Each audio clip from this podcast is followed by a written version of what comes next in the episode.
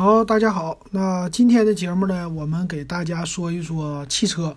好久没有说车了。那今年呢，我打算给车咱们也多聊一些。呃，数码啊和汽车是分不开的，我觉得啊。那欢迎加咱们的微信 w e b 幺五三啊，咱们电子数码点评的群，也可以讨论车。今天咱们来说一说上汽大通新出来的 G 五零这款车。啊，我对汽车呢和数码一样的，非常的感兴趣，尤其是新出来的汽车。那上汽大通呢，它这个品牌啊，在国内其实上市没有多少年的时间，很短。啊，正好呢，我以前公司啊旁边就是上海汽车厂，就是叫大通旁边。呃，这个大通呢，我是以前看过它的参数。就是新闻报道啊，它是从英国有一个叫大通公司，这是给收购的哈，收购过来的一个品牌。它之前做的呢，属于叫商用车领域啊，比如说拉货的车呀，呃，小小轻型啊，就这种的，类似于咱们以前的金杯啊，差不多是这种品牌。啊，引入国内以后呢，其实卖的大通计时卖的很好，一度呢也是。呃，在上海这边啊，它的可见的能见度吧，嗯，可以说跟 GL 八是不相上下的啊。呃，这个车型呢，在内地市场可以说就还是挺受大家的欢迎的，尤其它的性价比跟 GL 八比，当然性价比不错了。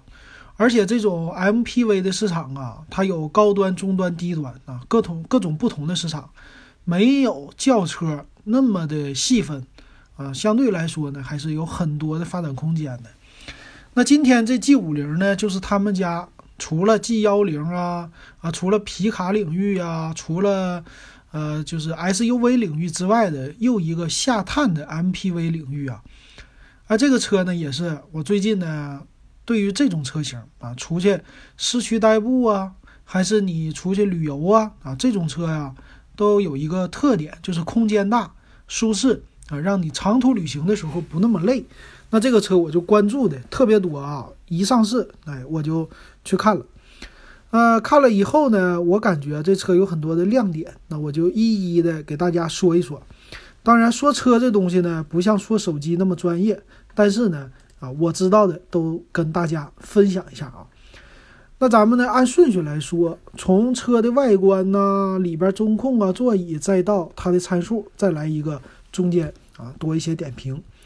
那首先来呢，咱们就说这车的外观，在外观方面啊，这个车头呢，它和之前的大通 G 幺零，呃，可以说有非常大的不一样的地方。呃，这个主要体现在哪里呢？如果你只看正脸的话，你会觉得这辆车的嘴特别大。啊，这在 G 幺零方面呢就不一样了。G 幺零呢是保险杠子呃特别大，它的进气格栅呢没有那么大。那这个，哎，第一眼呢给我的感觉，如果把车头把那个标给它抠掉的话啊，你整体的感觉其实，哎，这种大嘴在哪见过啊？在谁呀？就是他的一个竞争对手的身上，呃，宋 MAX 啊，宋 MAX 呢，第一眼就是它特别吸引人的一个龙脸，一个大嘴哈。那这个大通的计时呢，可以说和它有一些呃这个共通点，但是不是相似的地方。啊，它的这个造型啊，属于在你正常车的，呃，叫标志，它这个叫 Maxus，它那个标志上呢是一个啊两个进气格栅，那在进气格栅下边属于是这种中中冷或者说散热器的那个上面呢，前面是有一个大的五条的一个进气格栅啊，一个大嘴。那它的开口呢，并不是什么宝瓶口，它就是一般的类似于梯形的这种倒梯形啊，这种的感觉哈。然后车的两边呢是有一个有一点像龙脸一样的龙须子啊，它是折线，类似这种九十九十度角的折线吧。它是一个 LED 的啊日间行车灯，这是造。一个前面的车的这种结构的样子啊，可以说层次感是很丰富的，而且第一眼给人感觉比较霸气、比较硬朗的这种感觉哈，不是那么特别的柔和，非常符合现在的一个审美这种观念啊。那其实啊，你要把底下那张大龙脸，你给它就那个大嘴，你给它盖住，我多少觉得它跟 SUV 或者说跟大众的车，尤其是大众那个途观，哎，看起来还是有一点相像的啊，就是它那个大灯和进气格栅的一种设计啊，这是它的正面的造型。当然，仁者见仁，智者见智，每一个人呢都有他自己的喜好，不一定会觉得他这个脸特别的好看啊。那车身的侧面呢，就非常的有意思了。这个侧面呢，其实整体的车身呢，跟别克的 GL8 比起来是没有人家那么长的哈。但是呢，它的这个设计和 GL8 也有很多的相似之处了。呃，它呢，首先就是采用的悬浮式车顶啊，它在后边的呃尾门的那部位啊，其实它是一个假装的一个黑色的。呃，亮条黑色条的一个装饰吧，再加上从第二排开始到后边的有一个隐私玻璃，这种黑色玻璃的造型，所以整体啊，给车身在侧面看起来就是一个悬浮式的这种造型了。那车身的腰线呢，也算是和普通的 SUV 啊这些算是有棱有角的一种体验吧。啊，别的我觉得就没什么了。啊，它呢开门的技术选用的是和这种普通的低端的 MPV 一样的，属于叫呃几个开门啊，五个开门啊，都是属于拉门，并不是侧滑门的啊，就和普通的轿车一样的这种开门的技术是吧？那这个侧面咱们说完以后呢，再说尾部了。尾部它最大的特点呢，给我的感觉哈，就整体的是在底部比较饱满啊，这种感觉呢。东北话说就是鼓鼓囊囊的这种感觉，有这样的。它其实，在底部啊，你看起来它的保险杠子那部位啊，它的灯呢，相对于来说，就倒车的灯啊这些啊，在底部保险杠的下边。那上边它的刹车灯的位置呢，你第一眼的感觉会有点偏上啊，就是你后边的那块挡风玻璃啊，没有那么的大。啊，整体的感觉呢，就车好像和 SUV 有点类似，这个屁股是鼓鼓的，但是呢，和 MPV，因为它是 MPV 的关系嘛，它的这个门应该是一个就是比较直的啊，这种不是 MPV、SUV 那种的啊，斜着的一个玻璃啊，就是最后的玻璃，所以看起来感觉这门稍微有一点高啊，这是看起来的这种感觉。那中间呢，有一条大的亮条啊，底下是。它的 logo 就是 MAXUS 这个 logo，再加上上汽集团呐、牌照啊这些东西，啊，它整个的一个亮条呢，两边就是刹车灯，刹车灯的这种造型呢，也可以说算是有一些特点，就是 C 型的刹车灯啊这种的造型吧。呃，尾部看起来不是有太多的亮点，也不会觉得特别的好看呢，或者特别的丑，中规中矩啊，就这种造型。当然在最后的那玻璃啊，上边呢也有一个尾翼了啊，这是一般的，一个是为了有悬浮的效果，还有一个就是为了这尾翼是挡着一些啊风的吧，应该算是怎么说这种风阻，可能为了风阻更小一点，更好一点吧啊，这是它的一个造型了哈。所以这外边的造型呢，我给我的第一印象的感觉啊，呃，不是那么特别的惊艳。啊，这个车呢，给你的造型就是很普通啊，和他们家的大通的 G 十有点类似的那种样子啊，比较普通啊。第一眼的感觉就是你也不会说它不好看，也不会说它特别好看，给你的印象就是一般啊，这种印象，这是我对它的一个第一的感觉。而且整体看起来，感觉好像这种设计总是感觉车两边有点窄，可能是因为它用的这种。呃，正气正面的进气格栅的那种造型的样子吧，好像往里收的那种感觉哈。这个和，嗯，宋 MAX 它往两边扩的那种前面的进气格栅就感觉完全不一样。所以你看宋 MAX 的时候，哎，第一眼我感觉这车体显得，尤其保险杠啊，显得比较宽啊，这是它的一个算是几何图形的设计的影响吧啊。那是这车的外观哈，所以仁者见仁，智者见智。那再说进到车里的内饰啊，内饰呢我也没看到实车，就是看个图片给大家说一说吧。那首先来说，这车的第一眼的内饰看起来呢，也是啊，它属于那种轿车造型或者 SUV 造型的内饰啊，可以说是呃普普通通、中规中矩、有棱有角，这是它的一个啊线条啊什么造型的这东西啊。而且车呢，它因为是叫呃随意的叫选配吧，算是个性化定制吧，这些东西啊，相对于来说内饰的颜色你可以自己来考虑的啊，很多这种颜色。那正面的方向盘呢是块三幅吧，算是三幅的一个方向盘，然后你的九点三点的这个位置啊，它也是都是放手啊，应该是看起来摸起来比较舒服的。最有意思的呢是中间这一块，中间这一块它的造型呢，呃，也是比较棱角分明的一个造型。中间呢是一个大 logo，再加上是一个喇叭和安全气囊放的位置。车身呢，在你方向盘两边呢，它是一个，呃，这算是菱形吧，啊，反正是不规则的。你明显会看出来有一个，呃，算是弧线折角的吧，这种造型。这种方向盘呢。键子也都不是什么圆形的，都属于是这种，呃，算是几何图形里的方形啊、长方形这种带角的键子哈。所以整体给你看出来就，呃，挺硬朗。但是第一眼的感觉呢，这方向盘有点鼓啊，就是正面那个 Max R 那个标的位置啊，显得就鼓出来啊，方向盘往两边倾斜。所以这种感觉呢，和一般的方向盘是反过来的。一般的方向盘给你第一眼的感觉，尤其你看人家保时捷啊，这些方向盘都是中间下去，啊，方向盘那个两边的支架啊，两边高中间低，它反过来中间高两边低，这是第一眼看起来和别人家不同的样子啊。那其他方面呢？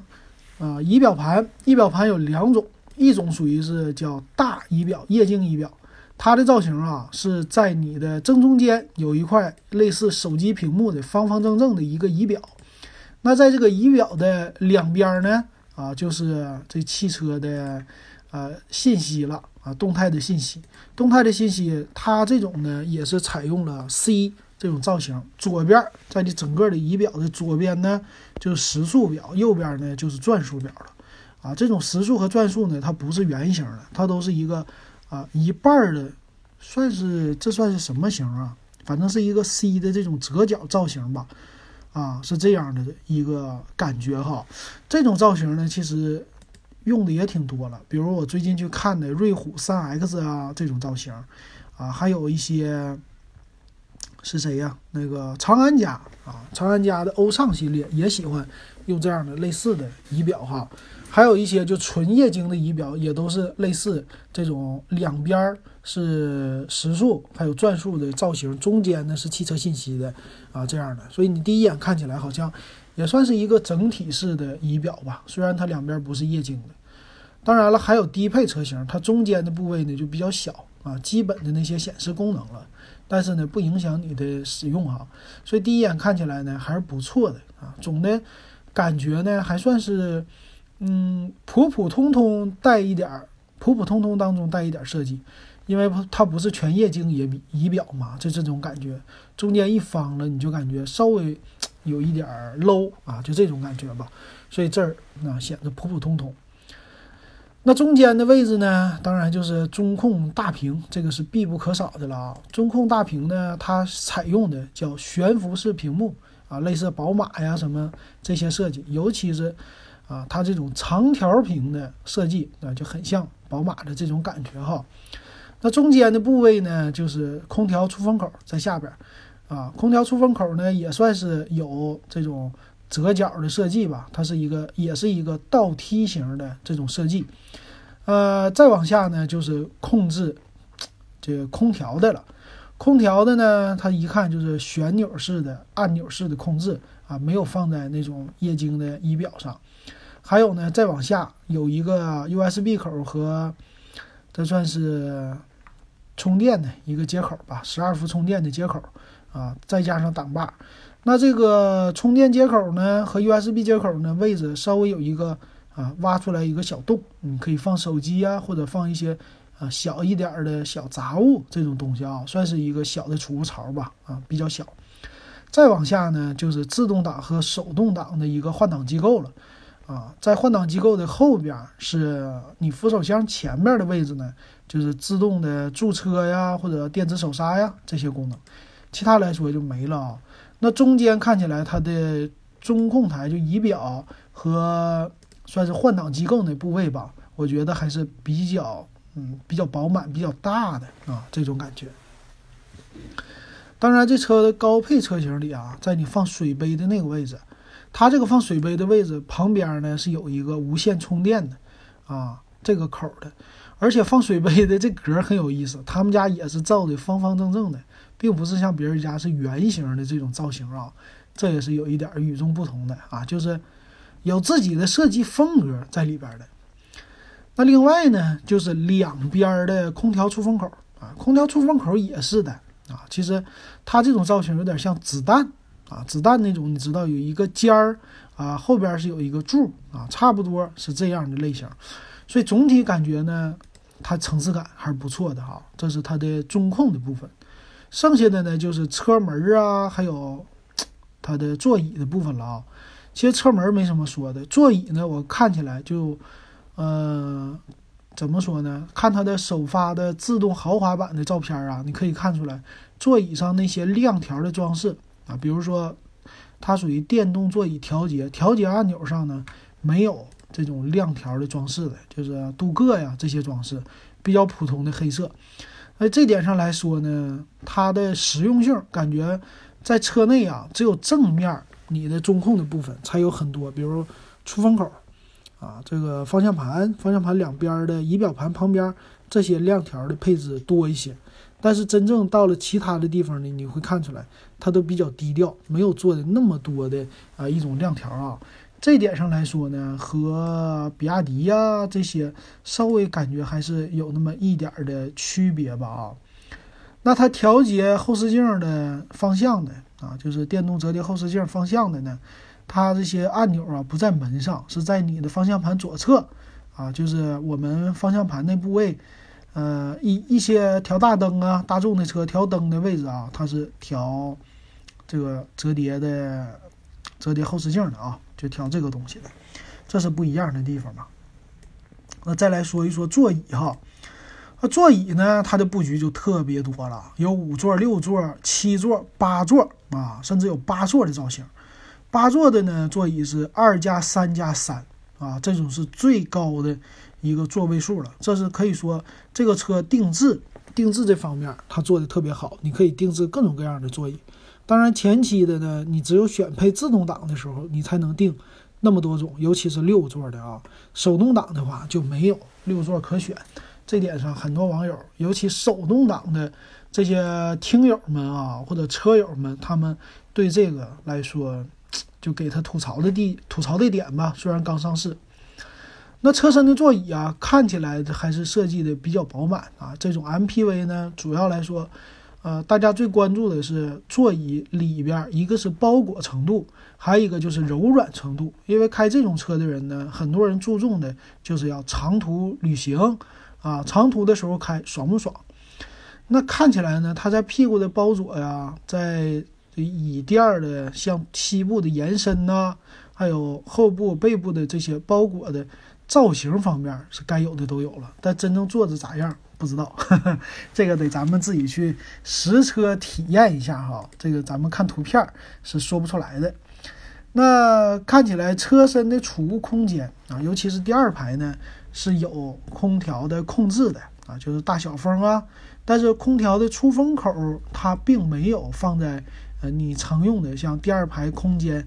在这个中控啊，就是扶手箱的后边没有这么放的。那这个呢，放在哪里呢？我现在在图片上好像还没找到。但一般这样的车呢，一个是放在你的头部啊，一个放在侧面啊。我找到的是在你两个门旁边的把手的位置，就是呃脑袋上面侧面把手的位置有空调的出风口啊。这是照顾到第二排、第三排这种布局来的啊。那相对于来说呢，这个车的嗯座椅啊，在第二排的座椅应该是很多人，尤其是买 MPV 的车啊，第二排的人最喜欢坐的地位置了啊。啊，第二排的座椅我看起来和第一排其实整体来说还是比较相同的吧，整个造型尾垫比较稍微长一些，而且呢，你这种二加二加三这种七座布局呢，它第二排你可以选啊两座的，两座布局呢中间就会留出来一个小走道，呃，而且呢会给座椅两个座椅，每个人一个扶手啊在中间的部分，所以这种 MPV 的车第二排用两个座椅。是最好的啊，舒适度是最好的。那第三排座椅呢，看起来就相对于来说就不像第二排座椅啊，腿部啊姿势姿态什么的那么好了。但是呢，可喜的是在空间看起来还是挺大的，因为你能看出来座椅靠后的位置啊，跟后门稍微留的位置很少啊，这看出来就是它给第三排留的空间不小。而且在第三排两边的位置呢，都有放水杯的杯架，啊，也有突出出来一块你可以放手的位置啊。这是它的第三排，啊，而且呢，这个车的安全性我觉得也不错的啊。这个车呢，它我试了一下官方出来的选配的 APP，它在最低档的时候，就最低配，你只要配个手动挡，其他配置都不要的情况下，你可以把这个气囊全配齐。啊，就是前面俩气囊，侧边主驾、副驾也有俩气囊，还有后边的一个啊，那个是什么气囊？除了侧气囊和两边气囊，还有一个气囊，反正呃五个是没问题的啊。这是最低配车型都可以配到的啊。这种安全性配置可以说是它的一个选呃自由选配的一个优势的吧，我觉得。那另外呢，就是发动机舱了哈，发动机舱这种造型呢。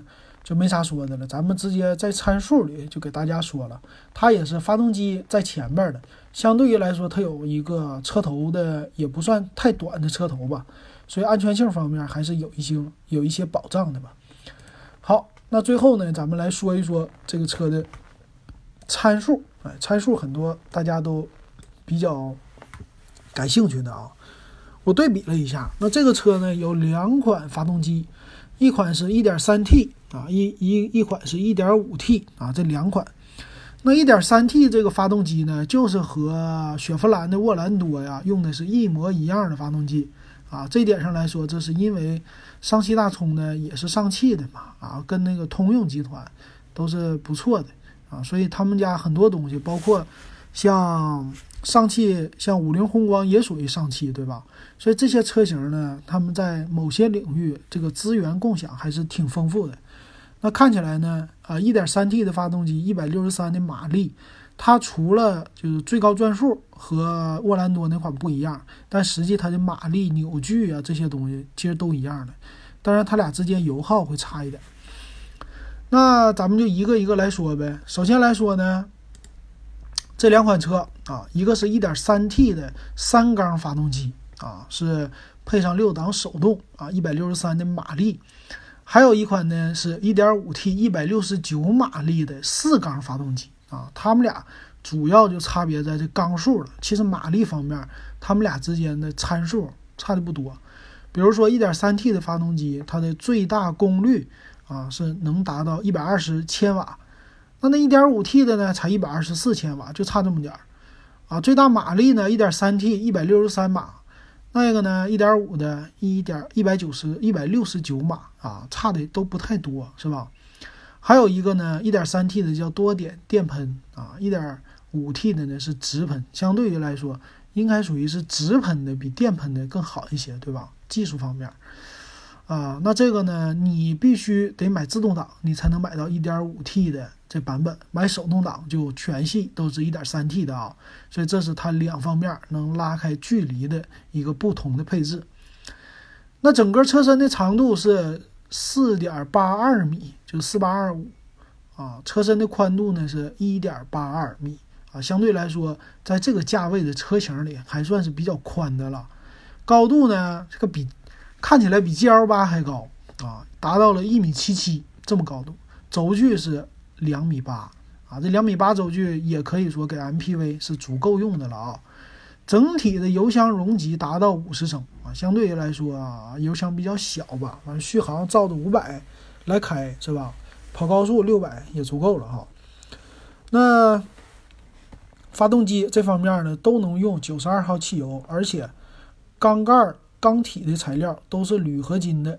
呃，要注意的版本呢，刚上市的时候现在都是国五啊，有一些高配的是国六，这点上做的不太好啊。厂家我看，呃，论坛里已经已经有的网友已经吐槽了，就是我配个手动挡低配的，你就没有国六版本啊？这个你不是故故意逗我玩的吗？是吧？你只有国五的，然后必须得让我买高配，买自动挡，这才是有啊那个国六的这种标准，这个就上市的时候就有一点不合理。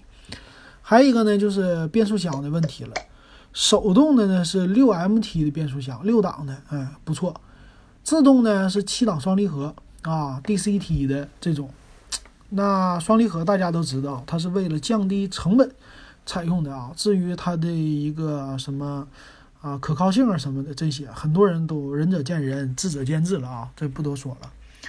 那它是前置前驱的驱动方式，前悬的麦弗逊，后悬的叫扭力梁非独立悬架，这个是全系都是这样的啊，不是独立悬架，这是出于成本的考虑吧。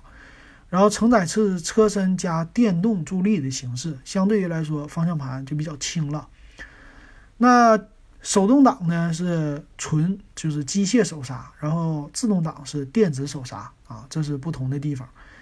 那轮胎方面配的是二零五六零 R 十六的，然后高配一点的配的是十七寸的轮毂哈。配的备胎呢，你可以自己定制，啊，默认的都是非全尺寸的。当然，你也可以买全尺寸的胎。在它那个定制系统里非常好玩儿啊，它的轮胎呀，你可以就是定轮毂，你可以要钢的轮毂，你也可以要啊铝合金的轮毂。而且它这整车的定制的 A P P，我玩了一下，你可以最低配定到全是钢轮毂，也可以最低配就给它啊亮条什么乱七八糟都不要，然后呢就配一个铝合金的轮毂，再加上所有的安全性配置，就是气囊都给它配满，啊这样就可以啊。所以我觉得它这种形式吧，啊对于咱们国产车来说很好玩儿啊。他们家的大通的 D 九零。是第一个有这样的定制的车型吧？第二个好像就是这个了，不知道说的对不对啊？反正除了那种高端车以外，现在就在十万块钱以下起步的这种 MPV 啊，还是什么车呀？可能就是蝎子粑粑独一份儿，就他家了哈，挺有意思的。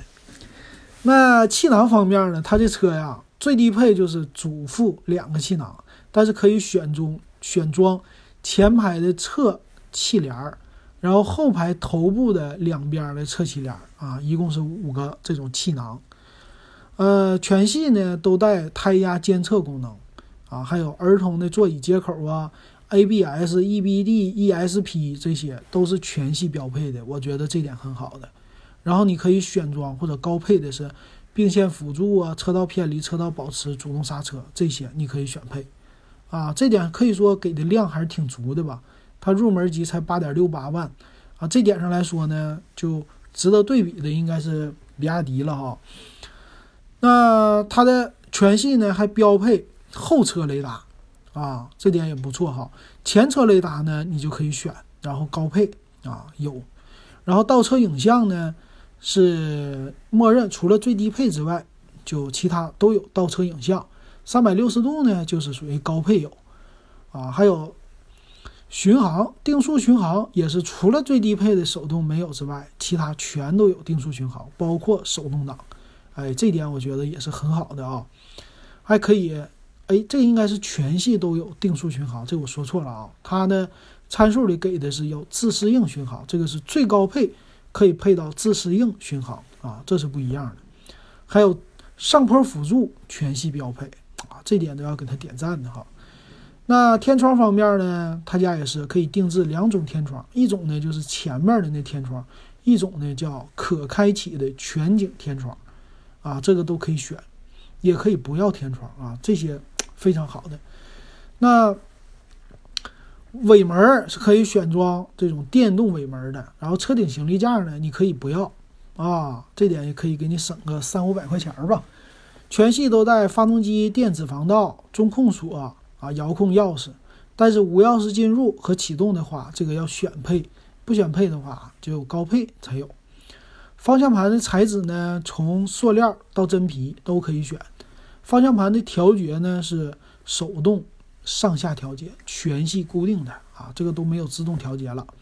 然后你可以选多功能方向盘啊，电脑的液晶屏可以就是中间的你的时速表那液晶屏可以选三点五的，可以选七的啊，这两个不一样，就是尺寸不同。还可以最高选择到 HUD 的抬头显示啊，这点也不错。还有呢，无线充电功能也都是高配啊，可以有的哈。然后座椅的材质也分三档啊，有织物、仿皮、真皮，你全都可以自己选，这点多好哈。呃，座椅调节这不用说了。至于什么电动座椅啊、记忆这些功能，就只有电动座椅，但记忆都没有。啊，但是呢，第二排座椅可以搞一个小桌板儿，你可以自己选，啊，这点也很好。还有第二排的独立座椅，还有布椅座椅的布局哈。座椅布局呢，低配车型就七座啊，手动挡都是七座啊，你就五座七座就这俩能选。但是六个座的，这很多人都是为了检测方便，都想要六座，这选不了，挺麻烦的哈。然后中间中控的位置呢，你可以选八寸的。和十二点三寸的大屏，当然也可以只要收音机啊，给你节省点钱啊，这个也是。什么手机映射、车联网啊、USB 无线充电的这些量很足，该给的都给了。全系最低配的是四个车喇叭，最高呢是六个喇叭啊，就差这俩玩意儿。那车灯方面呢，默认都是卤素，可以选配到 LED，日间行车灯全都有，然后自动头灯选配。雾灯不用了啊，没有大灯高度可调都有，还有呢，你还可以给车在最高配的版本啊，选择环境氛围灯啊，这点上就是有点，就是给你格调上提一提啊这种的。那其他方面呢，车窗这种叫一键升降啊，电动车窗啊，全系都可以选，都是电动车窗，但是一键升降这些你要自己来选。啊，你要不要一键升降？还有后视镜可折叠、加热这些你都可以选择。但是自动的后视镜叫内后视镜都带手动防眩目。哎，有些人就问了，手动防眩目和什么自动防眩目这玩意儿怎么整啊？手动防眩目啊，我的理解就是你的驾驶的这个后视镜啊，它底下有个钮。这钮呢，就是属于一个弹簧的折叠的东西，你往下一折，就防眩目了。怎么防呢？